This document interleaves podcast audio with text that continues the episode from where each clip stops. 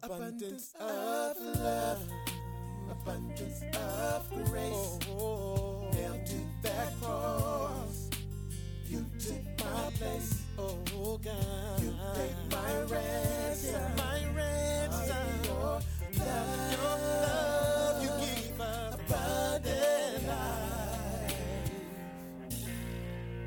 Abundant Life Christian Fellowship Church. Loving God, loving people. Now, here's Pastor Scott. Colossians chapter 2, verse 11. Hear the word of the Lord.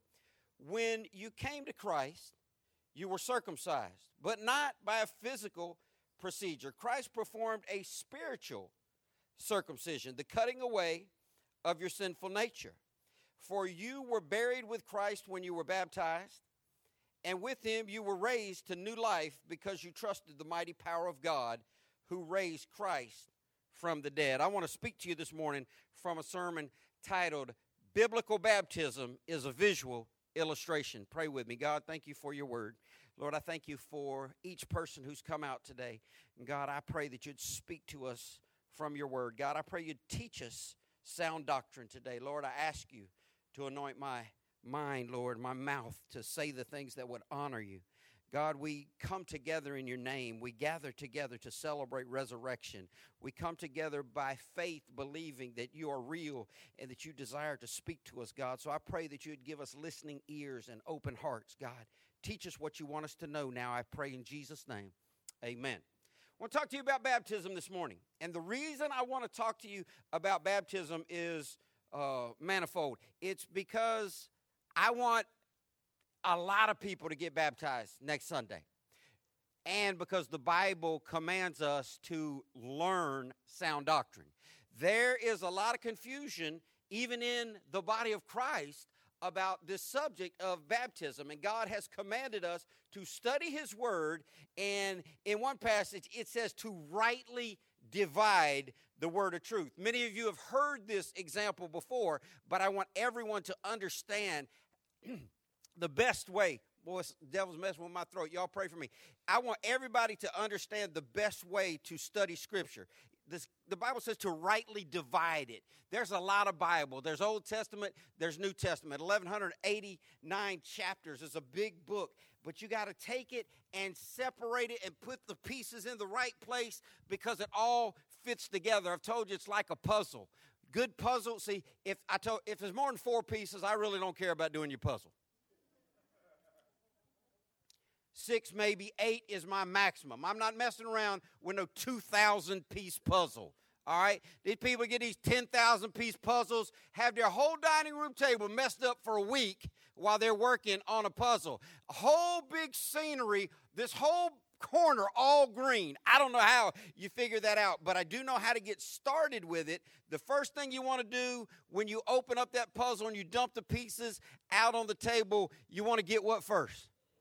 The corners, the edges, the end pieces. You separate that thing out so you can begin to cause it to make sense. We've got to take the Bible in little bitty pieces and digest it and cause it to make sense. There's a lot of people that don't understand sound doctrine, and I want you to understand biblical baptism this morning. We're coming into a special week for our Jewish friends. Uh, this Wednesday at sundown begins Rosh Hashanah. It's the Jewish New Year, which will be followed by Yom Kippur. You say, Pastor, are we trying to get Jewish? Nope, not at all. There's a lot of confusion in Christianity today with an a forced intermingling of Judaism and Christianity. We've had people come into our church before who are wearing tassels off their belt loops and tassels off their hair and want to blow a shofar and wear a prayer shawl and do all these different types of things that is a part of Jewish religion. We're not part of the Jewish religion, we're part of Christianity. The Five people said amen. But we love the Jewish people. If you can't say amen to that, you can't be Christian because Jesus is a Jew. Uh, and, and, and we're not commanded to keep all the Jewish festivals. We're not commanded. Acts 15 tells us we don't have to follow Jewish laws to follow Christ. But uh, Colossians 2.16 says, don't let anyone condemn you for what you eat or drink, for not celebrating certain holy days or new moon ceremonies or Sabbaths when people say, well, why do you go to church on Sunday and not Saturday? Saturday was the Jewish Sabbath, and why, why do you go to church on Wednesday and not Tuesday? We could make it easy and just go to church every day. Attendance would go down. But the Bible says that we don't have to keep these these holidays. We don't have to keep these holy days. We we're not bound by these things. We have freedom in Jesus Christ. And even though we're not commanded to keep these festivals or these holy days, we are commanded to love the people of Israel. We are commanded to bless the nation of Israel. I want to warn you and caution you. I, I brought this up, God put it in my spirit to do so because if you're telling racial jokes, you got problems with God. Because God loves all people. Red, yellow, black, white. God God does not play favorite based on color. I was hoping for some active listening today. But God does have a special people, the people of the nation of Israel. So be careful what you say about Jewish people. You might think that you're just being uh, funny and telling jokes. I want to tell you something. Racially charged humor is not funny at all. So you need to be careful when you talk about people because God loves people. You especially need to be careful when you talk about Jewish people. Listen, it is so hilarious to me. I have seen white people who were twisted in their mind racist and believed that they were the real Jews. White Americans are not the real Jews. Jews are the real Jews. I've seen black people twisted in their mind and racially motivated to say black people are the real Jews. Let me say this on the other side of the pulpit black people are not Jews, black people are black people. And Jews are Jews. Listen, we don't have to be Jewish to be awesome. But we need to bless the nation of Israel. Let's pray for God's people, Israel. God, we love you, and we love your son, Jesus Christ. We, we, we thank you for accepting us, God. We thank you for reaching down and pulling us out of the gutter, God, saving us from every background. Lord, we pray right now for Netanyahu, God. We pray right now for Israel, Lord. We pray right now for your people, God, that you bring peace to your people, and we bless them in Jesus' name. Amen. Don't tell ra- racist jokes. Don't, don't, don't, don't, don't step on people that God loves. And who does God love? Everybody. Make sure that you are living up to what we say as Christians that we love God and we love people. People come in all shapes and in all sizes. But what I found out in over 54 years of being on this planet, uh, and the bottom line, we, we, we all bleed red. And we all have a heart. We all have ears that can hear what you're saying about us. And we all have eyes that can see what you're really about. So let's learn how to love God and love people. We want to look at this subject of baptism this morning, though, because baptism is an important part of the Christian faith. It's a visual illustration, it's a lived out sermon. It's something that you can see that's designed to preach something to your spirit. It's much like the Lord's Supper in that way. Jesus taught a message through a visual illustration with the Lord's Supper and baptism is something that we can see that we can get sound doctrine from. But we've been talking all of 2017 about getting serious about getting healthy in five different areas of our life. I wonder if you're getting healthy spiritually, financially, emotionally, relationally, or physically, financially, spiritually, emotionally, and relationally. That's all five. I wonder if you've gotten any better in 2017 than you were in 2016. Here's what the enemy wants you to do he wants you to procrastinate. He wants you to say, Well, as soon as so and so happens, I'm going to get serious about my health. As soon as I get past this next, listen, there's always a next thing to slow you down. And I believe the easiest one of these five areas to get healthy in is the most important one, and that's spiritually. It's going to take you a while to get in shape physically. I didn't get to 215 pounds overnight, and I'm not going to trim back down to 151 overnight. Let's just be honest. I'm never going to trim back down to 151. I already to- I told y'all I still got my, my all white Levi's button fly 501 jeans. I don't know. I don't know that I'm ever going to be a 29 waist again. But I look good in them white jeans. I should let them go, though. I understand that. We got to get healthy. Say healthy. Spiritually, it's easier to get spiritually healthy because that can happen that fast. You can get spiritually healthy that quick. You can go from being totally jacked up spiritually to being perfectly right with God if you will set your mind to it. Just in a moment, we're all one prayer away from being who God wants us to be. But after we get through that one prayer, there are things that we need to do to really live out what God has called us. Jesus had a group of people following him when he was in his earthly ministry here, and they were acting like they loved him, but they weren't doing what he was telling them to do. Boy, the more things change, the more they stay the same. We're, we're thousands of miles away from where Jesus did earthly ministry. We're thousands of years away from where Jesus did earthly ministry. But we are still, in large part, a group of people claiming to love him, claiming to follow him without doing what he says. Jesus had a very specific word for people like that in Luke 6 46. Look on the screen, see what the Bible says. Why do you keep calling me Lord, Lord, when you don't do what I say? Now, Jesus used a lot of rhetorical questions. A rhetorical question is when someone asks a question that the answer is obvious to and they don't really expect a reply. That's like when you ask your kid, Boy, do you really want me to knock your head off right now? Well, I'm pretty sure he doesn't. Uh, but, but and I don't really want any answer at that point. When Jesus said, Why do you keep calling me Lord, Lord? If you've been around for a while, you've learned some things about the Bible. And one thing that we've seen about the Bible is this double enunciation. When there's a name called back to back in Scripture, it's usually doing one of two things it's either creating a covenant or it's implying intimacy. They, Jesus said, Why do you call me Lord, Lord? He didn't just use one Lord, he used two because in the Hebrew culture, that signified intimacy. It, it's kind of like when you call your significant other sugar pie honey bunch. You you got more than one name there. It, it's create. He didn't just say, "Why do you call me Lord?" Because anybody could say that. But he said, "Why do you keep calling me Lord, Lord? Why why do you keep acting like you're close to me when you're not? Why do you keep telling people that you're following me when you're not? Well, what determines our fellowship of God? Just by calling him Lord or by doing what he says? Well, that just condemned everybody in the room.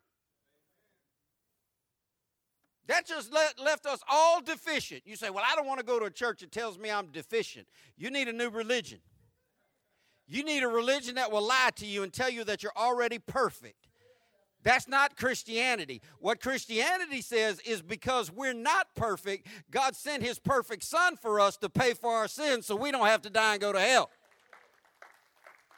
So we're following a perfect God, but we're doing it imperfectly. All of us are imperfect people trying to follow a perfect God. But my question to you this morning is are you really following Him? Are you even attempting to follow Him? Jesus said, "Man, y'all calling me close. Y'all, y'all calling me like like we're tight." They, they see this. This is the folk in, in modern language. They're, they're telling Jesus, "Lord, we, I'm ride or die. You, you, I, I, I got you. We're down." Uh, but he knew they weren't. I already told y'all, stop believing in ride or die people. There's like three ride or die people in your life, and, and two of them already left you. The third one is Jesus. Thank God for Jesus. Amen. You don't have to believe it is true anyhow. But Jesus said, Don't call me close when you're not doing what I say. We got to learn to do what the word says. If you want what the Bible says you can have, you got to do what it says to get it. Too many people expecting God's blessing without doing anything to receive it. You can't grow apples without planting apple seeds. You can't grow cucumbers without planting cucumber. Do cucumber have seeds? You can't grow cucumbers without planting cucumber seeds, and you can't grow in your faith without planting something right spiritually. If we want to be healthy spiritually, we got to learn how to do what he says. Don't sit around saying stuff like, I don't know why the Lord won't come through for me. He already came through for us on the cross. Don't sit around wondering when your ship is going to come in and why God's not blessing you if you are not blessing Him. We got to learn how to get healthy spiritually so we can have the. There's so many blessings that God has promised us, but we are canceling these blessings through disobedience. I want us to make sure that we are spiritually healthy when it comes to this biblical doctrine of baptism. The word baptism simply means dunked. Say dunked. It's, it's going under the water. Baptism is to be done biblically by immersion. I, I know there are different denominations and different faiths that do things differently. Some people splash water on you, some people do infant baptism, some people pour water on your head. I was christened as a baby into the Catholic Church. That was not a decision I made. The scripture says that faith is a decision that the individual has to make. People have asked me, why don't we baptize infants at Abundant Life? We don't baptize babies because babies weren't baptized in the Bible. Everything we do here, we have to have a biblical reason for doing it. Baptism, though, was not uniquely Christian. Baptism had been being done by other faiths, other religions. When John the Baptist came along in the first century, he was baptizing people in the Jordan River. And the reason why people were being baptized in that day and age should be the same reason why people are being baptized here. It was a sign of saying, I agree with your message. It was a co signing on what was being said. If you believed the message and you wanted to attach yourself to the message, you would get baptized. And this is where we see early baptism in the first century in the New Testament church. It was a sign of accepting what was being said and identifying what was being said. I hope you accept the teachings of the Lord Jesus Christ. And I hope that you want to be identified with the teachings of the Lord Jesus Christ. I'm going to clear up some bad doctrine for you real quick by asking some questions and providing the answer. Here's a question we all can talk about Can you go to heaven because will, will, will being baptized automatically send you to heaven? No, it will not. The Bible says in Ephesians chapter 2 verse 8, God saved you by his grace when you believed period. Always pause on the punctuation. It'll help you understand what's being said. God saved you by his grace when you did what? Who saved you? What'd you have to do? God does the saving if you do the believing. Not just believe that, that Jesus was a human being, but believe his message. Believe in his death, burial, and resurrection. The Bible says God saved you by his grace when you believed, not when you got baptized. God saved you by His grace when you believed, not because you came to church. God saved you by His grace when you believed, not because you shook the preacher's hand or prayed a prayer. God saved you by His grace when you believed, not because you gave money to the church. God saved you by His grace when you believed, not because you were perfect and had all life figured out. God saved you by His grace when you believed, not because you were a wonderful person who kept the nursery, although you should. God saved you by His grace when you did what? believe. And you can't take credit for this, it's a gift from God. Do you realize God gave you the faith to believe in Him? Look at what verse 9 says. Salvation is not a reward for the good things we have done, so none of us can boast about it. You, you never, you're not going to get to heaven and tell God, hey, get out the way and let me in. I, you know, I did it all right, so I deserve to be here.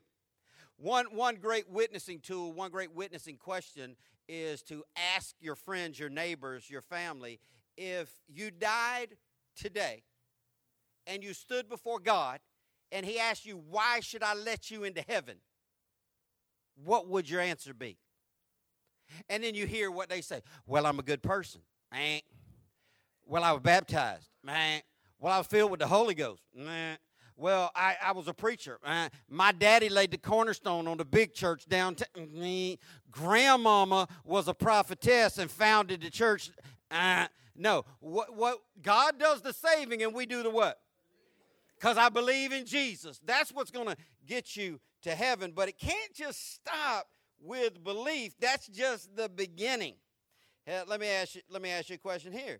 Uh, the Bible says that you should you should believe in Jesus and be baptized. I may ask you this: Can you go to heaven without being baptized?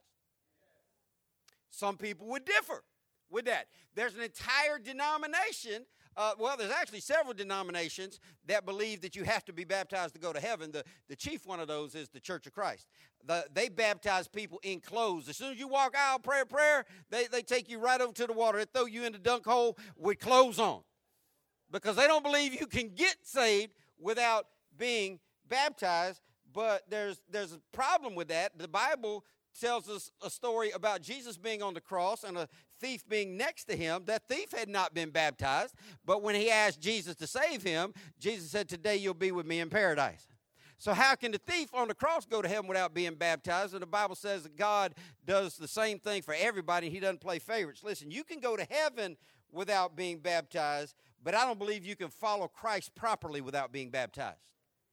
He was an exception to what should be the norm. Here, here's a question When should someone get baptized? The answer is after salvation. Say after.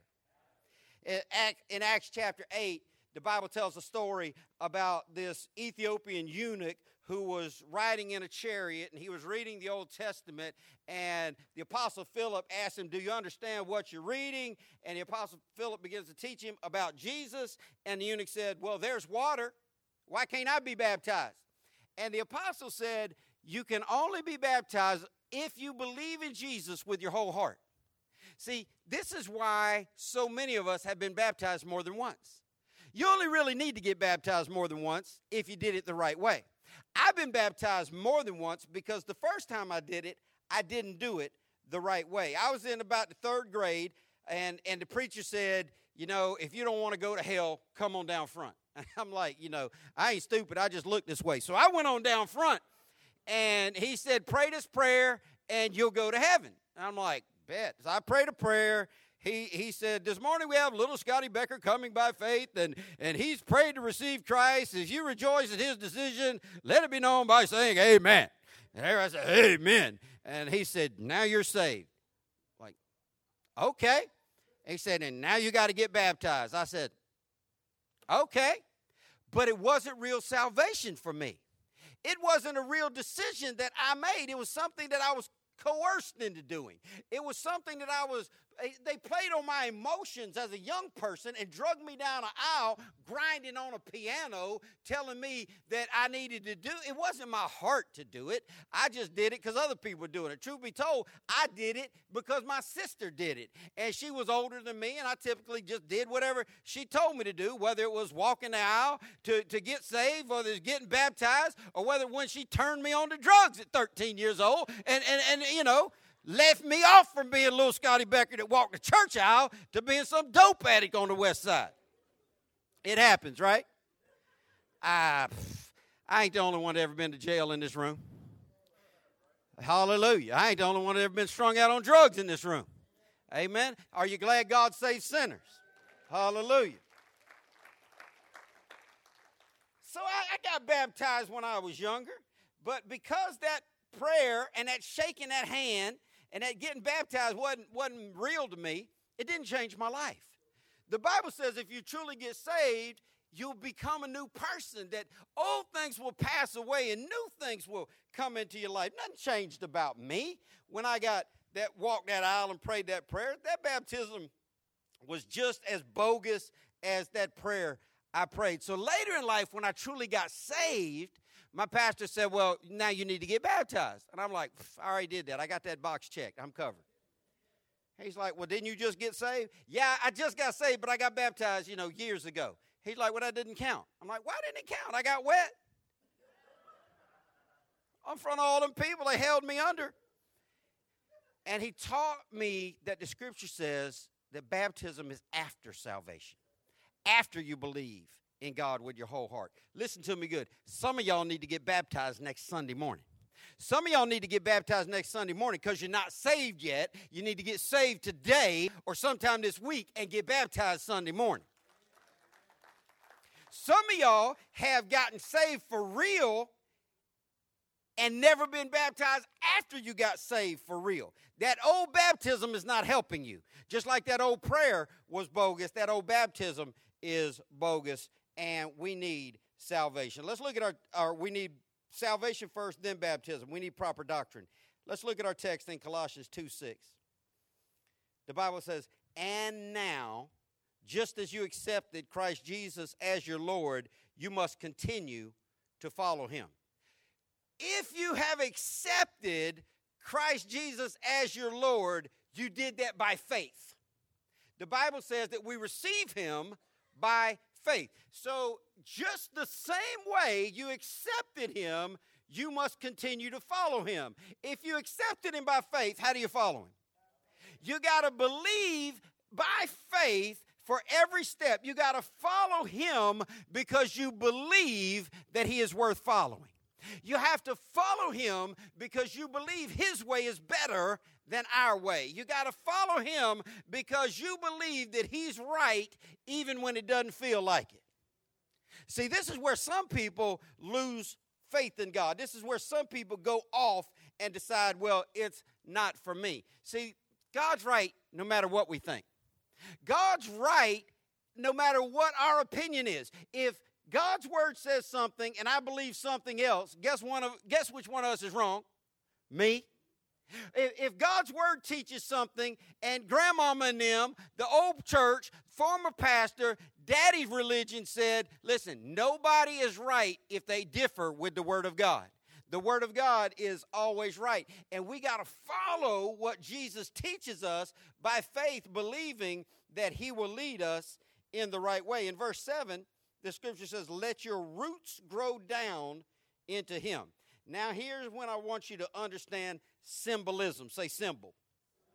You do not have literal roots growing out of your body. If you do, check yourself into a hospital. If you listen, this we're about to see some symbolic language. Much of the Bible is literal and some of it is symbolic, and we've got to discern rightly which is which. This is obviously literal because we don't have roots growing down into Jesus. Where Jesus at? I want to throw listen, don't throw roots on nobody. Some of y'all that's a different message for a different time. Stay out of certain shops in Savannah. Leave New Orleans alone altogether and, and, and, and only visit Tampa for, for football and baseball. Amen? Heavy voodoo in those three places. We don't have literal roots. We can't grow literally, physically into Jesus. This is symbolic. It says, and let your lives be built on him. This is all obviously symbolic language. The next sentence says, then your faith will grow strong in the truth you were taught, and you will overflow with thankfulness. So much here. I want, I'm not going to take time to hit on all of it because I, I want us to get done. But the Bible says then. When is then? Then is always after. After you begin to grow, you begin to put roots down. After you realize, I got to build my life on Jesus, not on myself, not on my education, not on religion, but on Jesus. Then, after you've done that first sentence, then your faith will grow strong. The reason why some people's faith isn't growing strong because they haven't grown deep in Jesus. They're not building their life on Jesus. They're trying to be good people. They're trying church. They're, they're doing their own thing. Listen, if you're still doing your own thing, you need to find a new thing. His Bible says, let your life be built on him. Then your faith will go, grow strong in the truth you were taught.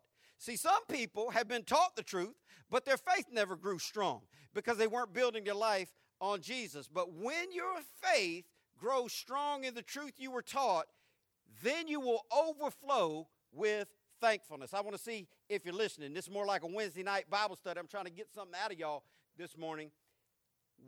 Look at the last sentence. Then your faith will grow strong in the truth you were taught, comma. So that's talking about faith being strong. The next phrase says, and you will overflow with thankfulness. What is the one word that proves out that your faith is strong according to this scripture? I give you a hint. It's the last word on the screen. Thankfulness. Your faith is not strong if you're not thankful. If you're a griper and a complainer, you have weak faith to no faith. If you don't have thankfulness outflowing from you, then you don't have strong faith. Because when you really begin to get your mind set right on God, when you really begin to get your faith built on Jesus Christ, you're going to strengthen in your faith and it's going to be visible through thankfulness. You want to check, see where you're at spiritually? Because you have to do self examination if you want to get healthy. People who are dieting know how much they weigh. They just do. Now, some of y'all, if you if you get like me, you can just make peace with your fat. It don't matter if I'm 215, 211. Now, to somebody who's checking in every Tuesday at Weight Watchers, oh, they know. They got to write it down. It's just like if you get serious about getting in the gym, working out. You know how much you can bench press. Listen, I don't know how much I can bench press, but I know I got a strong pimp hand. Okay? I mean, listen, if you are serious about getting better in some area, you need to know where you're at. So, where you at spiritually? Well, I'm not sure, Pastor. Well, I got a check for you. How thankful are you? What other people here coming out of your mouth? Griping, complaining, bitterness, negativity? Or do they hear, thank you, Jesus? You need to get in the habit of walking around saying, thank you, Jesus. Now, some people have, you know, taken it to an extreme, either through, you know, mental health problems or just through church upbringing.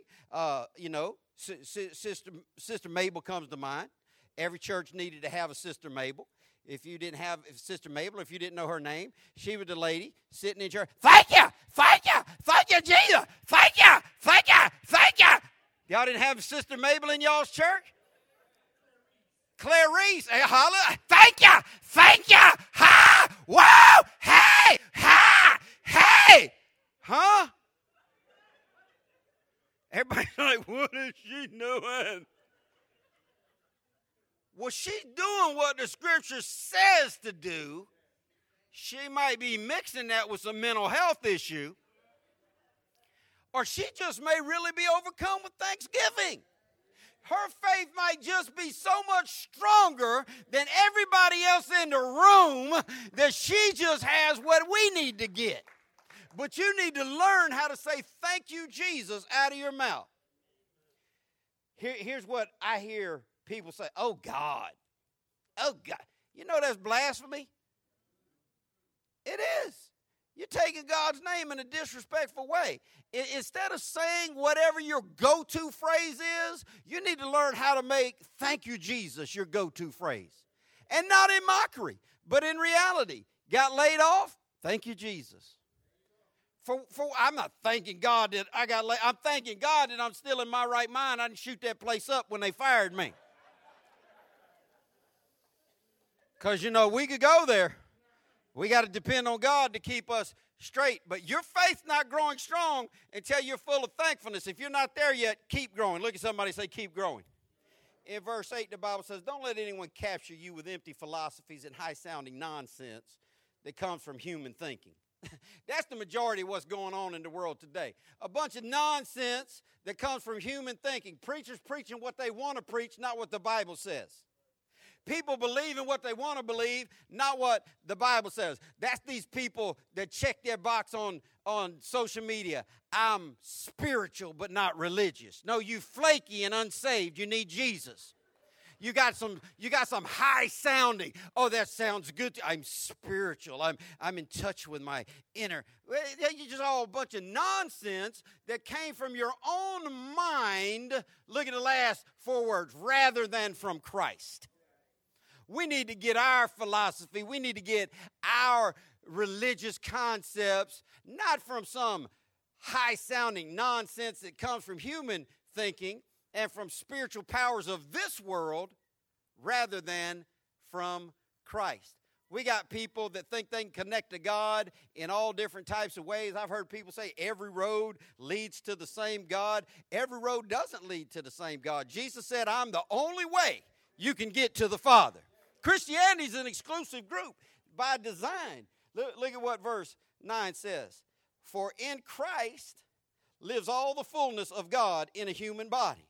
This is why they crucified Jesus, because he claimed that he was God in the flesh long speech, the sermon for a different time. Believe the word. Verse 10 says, So you're also complete through your union with Christ, who is the head over every ruler and authority. The Bible says that Jesus is the head over every ruler and authority. This is talking about every, say every. This is spiritual, this is natural. Rulers. What, what, what do we have in America, well, I don't want anybody to answer out loud because it might not go well. We have a president.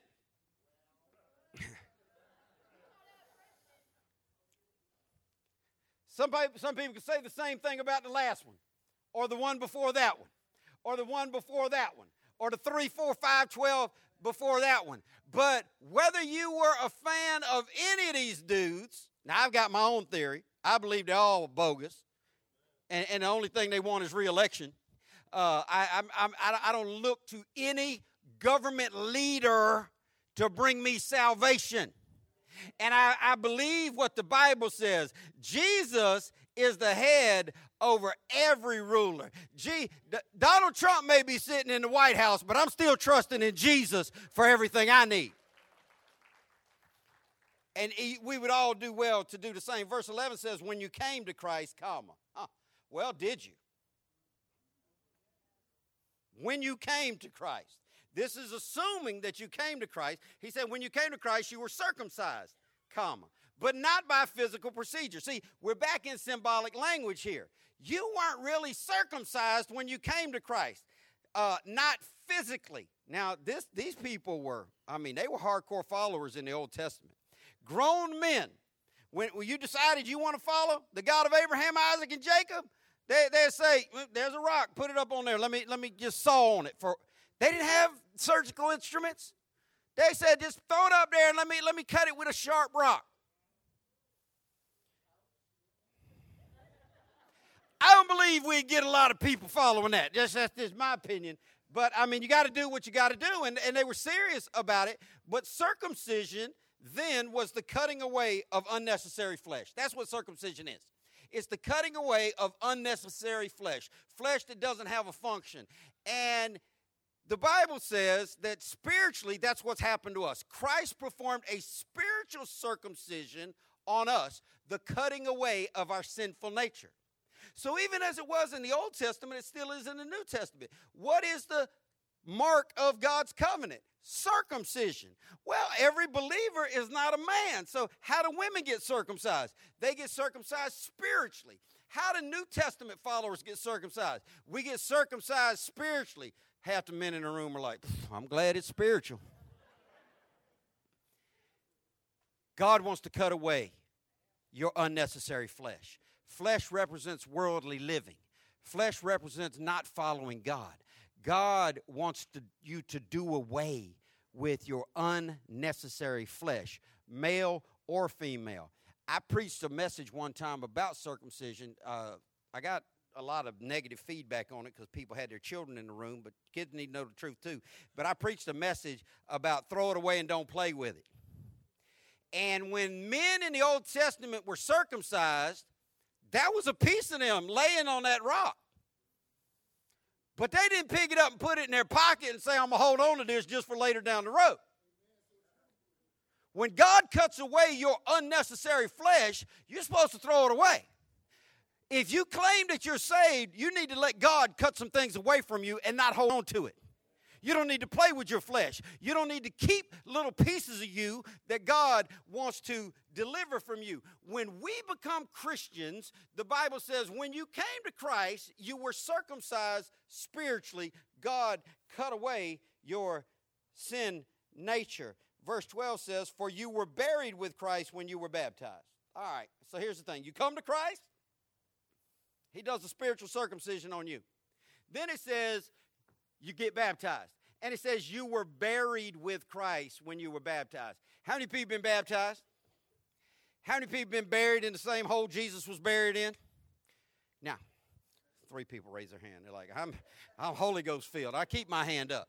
No, this is symbolic. Say symbol. Symbolically, when you get baptized, it's a statement that you're saying of just like Jesus died in, in his life, I'm dying to my old way of life. It goes on and says, and with him you were raised to new life because you trusted the mighty power of God who raised Christ from the dead. Baptism is a symbol. It's a visual illustration. When you go down into the water, that's you saying, I, am giving up my old way. When you get go under the water, that's you saying, I'm dead to my old way. When you come up out of the water, this is you declaring to God and everybody watching, I'm living a new life now. I got to change. I got a new life in Christ. Just like he was raised from the dead, I'm coming up as a new person. Now, it's important that we realize you have this new life because you trusted the mighty power of God. That's faith. Not because you got baptized, not because you went to church, not because you paid tithes and offerings, but because you trusted the mighty power of God. Baptism is required for fellowship, it's not required for salvation. You need to get saved, but then you need to get baptized. Look at verse 13. He says, For you were dead because of your sins and because your sinful nature was not yet cut away. Now, before we came to Christ, we weren't dead. It, literally, but we were dead on the inside. We weren't dead literally, but our spirit was not alive. We got to come alive to Christ. We were all dead, the Bible says, in our sins because our sinful nature was not yet cut away. Then God made you alive with Christ, for he forgave all your sins. This is real Christianity. If you don't understand this verse right here, you have not laid hold of Christianity yet. If you don't realize that you used to be dead in your sins, but you came alive in God because He forgave all your sins, you don't get the new birth process. If you never had an experience, see, all real Christians have a similar testimony when they get saved. They all say the same type of stuff. It's like, Pastor Scott, I just felt like the weight of the world was lifted off me. I, felt, I just felt like I come alive. I, I just felt like everything was new. Yes, that's what Christianity is. If you haven't had that experience, then you need to get real Christianity. Great news. Verse 14 says, He canceled the record of charges against us and He took it away by nailing it to the cross. What did they actually nail to the cross? Jesus. Jesus bore our sins in his body. Now, this is symbolic speech, but he took our sin for us so that we didn't have to pay the price. But you need to die to your old way of life because Galatians 2:20, the apostle Paul said, "I've been crucified with Christ." Was he literally crucified the same time Jesus was? Do like this. No, he was not. But symbolically, he understood I died spiritually the same way he died physically. He says this it's no longer I who live, but Christ lives in me. As a Christian, you ought to be able to say that. If you see anything good in me, it's not me, it's Jesus living through me. Because the me is still in me. And I still got a strong pin pan. The you is still in you. And you still got what you got but you need to let Christ live in you. If you've never been truly saved, He's not living in you, and that can't happen. So, this is talking for Christians. He's, he said, The life I now live in the flesh, I live by faith in the Son of God, who loved me and gave Himself for me. Paul said, The only thing keeping me alive right now is my belief in Christ. The life I'm living now is based on my belief in Christ. Let's tie this whole baptism thing up and we'll be done. The scripture teaches that we died spiritually, we were buried spiritually, and were raised to walk in a new life. Romans 6 4 says, For we died and were buried with Christ by baptism. That's figurative language. It's not literal, it's symbolic. And just as Christ was raised from the dead by the glorious power of the Father, now we also may live new lives. Here's the hope of every real Christian we want to live new lives. We want to live a new life because we realized that old life wasn't getting us there. If you are so proud of who you are, you probably will never come to Christ because you don't realize how much you need a new life. But every real Christian came to a point where they decided, I can't do this anymore. I need something different. I need something better. I need something newer. I need Jesus. So now we're living this new life, but this new life comes from following what Jesus teaches us.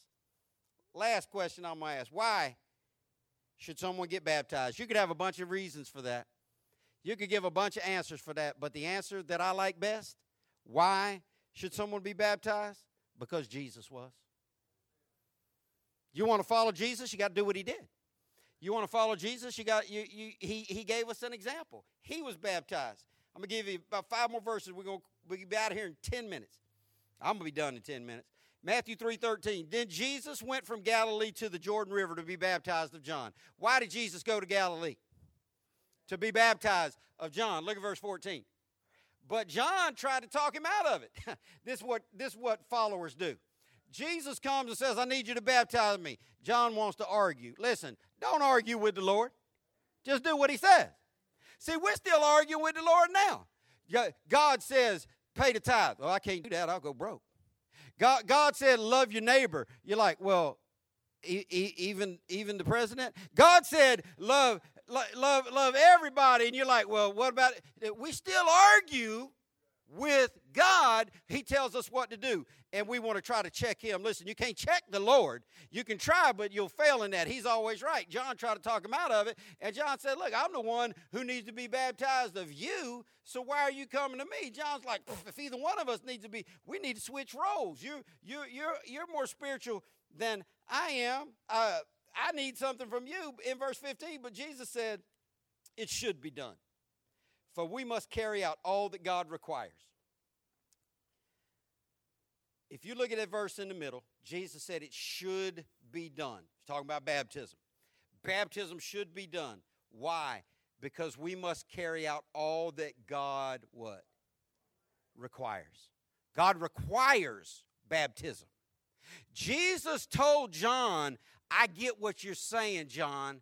You you you being humble right now, telling me that you don't feel worthy to baptize me, but I got to get baptized. Why? Because God requires baptism even from Jesus. If you want to follow Jesus, you got to get baptized because God requires baptism. If you want to follow Jesus, you got to get baptized and go under the water, even if you don't want to get your weave messed up.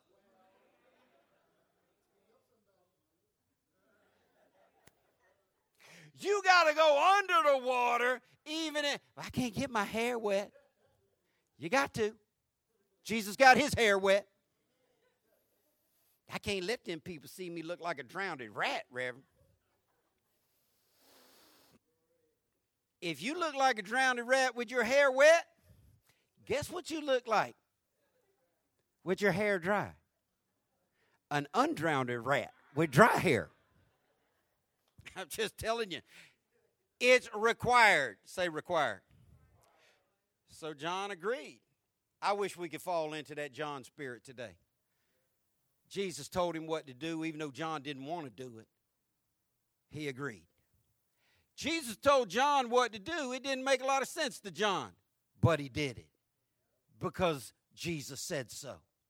I told y'all I was raised with a good mom.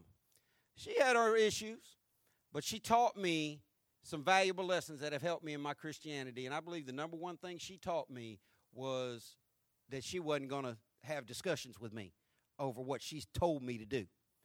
And I told y'all, don't be don't be negotiating with these terrorists. But why? But why?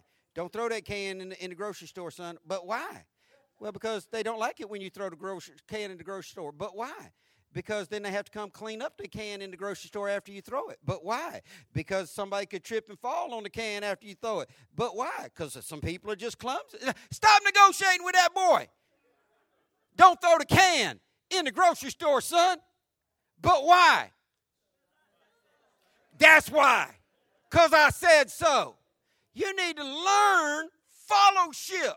Fellowship does not require understanding. Fellowship does not require logical processing. Fellowship does not require figuring it out. Listen, this is how military people make great followers of Christ. And, and it, it, even, even some corporate people. Uh, how many? Well, I don't want you to raise hand because your boss might be in the room. But if you've been alive, if you had more than two jobs, you probably work for somebody dumber than you. If you were in, if you were in the military, you surely worked for somebody dumber than you. But when they told you to do it, you did it. Why? Because they said so. We need to learn how to be proper followers of Jesus Christ, just like John did it. John, John said, I don't want to do it. Jesus said, but you have to because God requires it. So John agreed to it. I wonder this morning, can you agree to what the Lord is commanding of you? In verse 16, the Bible says, after his baptism, as Jesus came up out of the water. Now, if he came up out of the water, guess what he had to do? Think his hair got wet? Listen, let me, I'm going to help some of y'all because we've had this happen before. We've had wigs float off into baptismal water. If your wig is not firmly attached to your head, it's going to come off. Get you a hairpin, tighten them extensions down, do what you got to do. Jesus came up out of the water because he went down into the water. So, guess what we got to do? We got to go down into the water and come up out of the water. This is biblical baptism. And here is the result. I said all that to get to this. Tune back in, don't miss this. I've told you for years if you want what others have, you got to do what they did to get it. If you want what others have, you got to do what they did to get it. Because if you do what others did, you can get what others got. Look what Jesus got. The heavens were opened, and he saw the Spirit of God descending like a dove and settling on him. Was it a dove? No. But it was like a dove. It was the Spirit of God. The heavens were opened up over Jesus, and the Spirit of God came and settled on him. Well, didn't Jesus already have the Spirit of God? Absolutely, he did. Wasn't Jesus already anointed? Absolutely, he was. He, he was God in the flesh. But here's what happens when you get baptized God opens heaven over you and he anoints you in a special way. He touches you and he sets down on your life. Man, if you believe the Bible, you ought to want to get baptized all over again just to get uh, the heavens opened up over you, just to have God just come down and set down on you in a real kind of way. Verse 17 says, And a voice from heaven said, This is my dearly loved Son who brings me great joy. This is my dearly loved Son who brings me great joy. This is one of the reasons why I love to do baptismal services in church. Because I know there are very few of us that follow God as much as we should. We agree on that? We don't follow God all the time. We don't do right all the time. We don't make God proud of us all the time. But when you go under the water and you come up out of the water, God looks at you and says, I'm so proud of you. You've done just what I wanted you to do.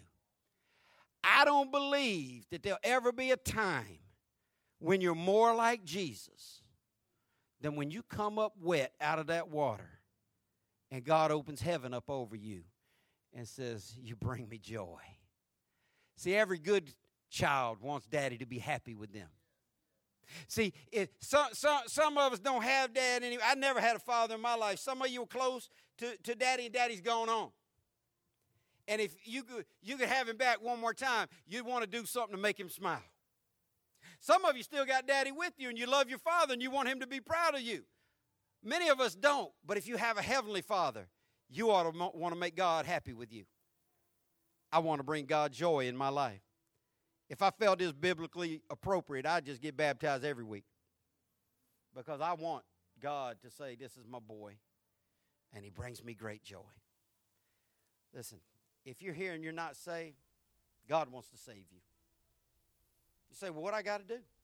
Believe that Jesus died, was buried, and rose again. If you can believe that God raised Jesus from the dead, then you can believe God raised you from the dead. And if you can put faith in Jesus Christ, the Bible says that God will give you new life. The Bible says that as many as received him, he gives them the power to become a child of God. If you've never become a child of God, see, nobody been saved forever except Jesus. People say, I've always been a Christian. That's not true. There's got to be a time and a place where you become a child of God. Some of you need to let that happen today. If you've never been born again, you don't need to walk an aisle. I'm not going to have you come down here, raise hands, and do all that. If you if you're not right with God, the Bible says if you confess your sins to Him, He will forgive you of your sins. If you're not saved, the Bible says if you'll call on the name of the Lord, He'll save you. Guess what you need to do after you get saved? You need to get baptized. Some of you have been baptized more than once. That's okay. Some of you walked out, prayed a prayer to get saved more than once. I can remember there was a time in my life when the children's church pastor, he was given an invitation every week, and he came to me and said, Pastor Scott, your kids keep coming for salvation every week. Do you want me just to keep praying with them to be saved? I said, Yeah, pray with them every time they come because there'll come a time where they get it for real and they'll never feel a need to do that again. If you still feel a need to get saved, then you ought to get saved. That's not the devil trying to confuse you, that's God trying to draw you. If you feel a need to get right with God, you just need to pray and ask God to save you. It's not worth it to be 99% sure and lose out. You need to be 100% sure. The scripture says God wrote these things to us that we could know that we are saved. I hope you know that you're saved. If you're not saved, salvation is easy for us. It was hard for Jesus, but it's easy for us. All we have to do is pray and ask God to save us, and He said He will. You might say, Well, Pastor Scott, I prayed before and did all that, and I still don't feel saved. Why? Different reasons. Maybe it wasn't your time. Maybe you weren't really ready as you thought you were. Maybe you didn't meet the criteria that God laid out to Jeremiah. He said that if you search for me with your whole heart, See, I did all those things in third grade, but I didn't really get saved because I wasn't searching for God with everything inside me. And if you're not search, if you haven't searched for God with everything inside you, you hadn't been saved yet. But if you're ready to really be all that God wants you to be, all you got to do is pray and ask Him to save you. And then you need to get baptized. We're going to have a baptism service next Sunday morning. I want you to come. Bring some shorts. Bring a T-shirt. Listen, I, I've had some. It's only the swole dudes walk like this. Pastor Scott, do I have to wear a shirt to get baptized? Yeah, we don't want the women lusting after you. You're so hot.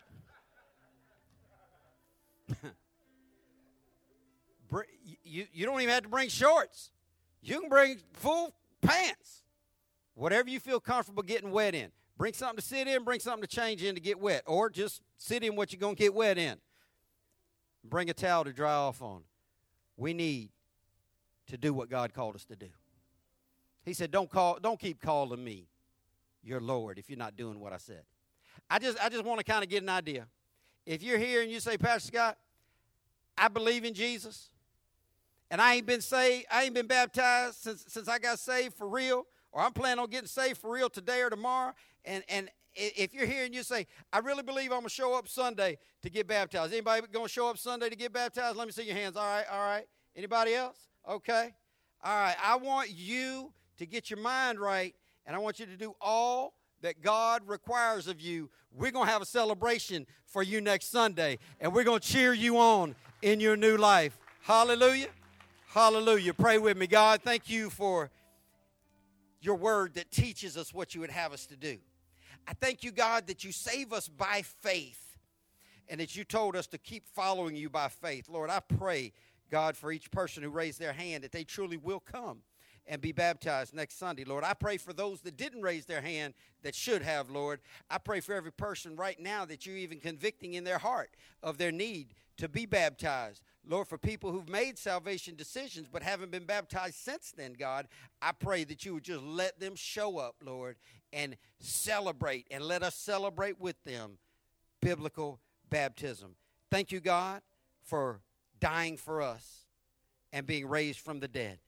God, I pray that you would help us to follow you in this symbolic way of burying our old life and coming alive to the new life in Jesus. We love you. We thank God for you. In Jesus' name, amen.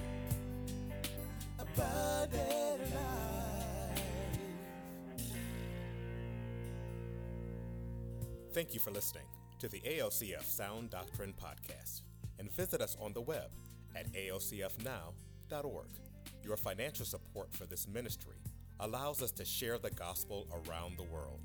Your support is greatly appreciated. If you would like to give a donation, please go to alcfnow.org. Abundant Life Christian Fellowship Church, loving God, loving people.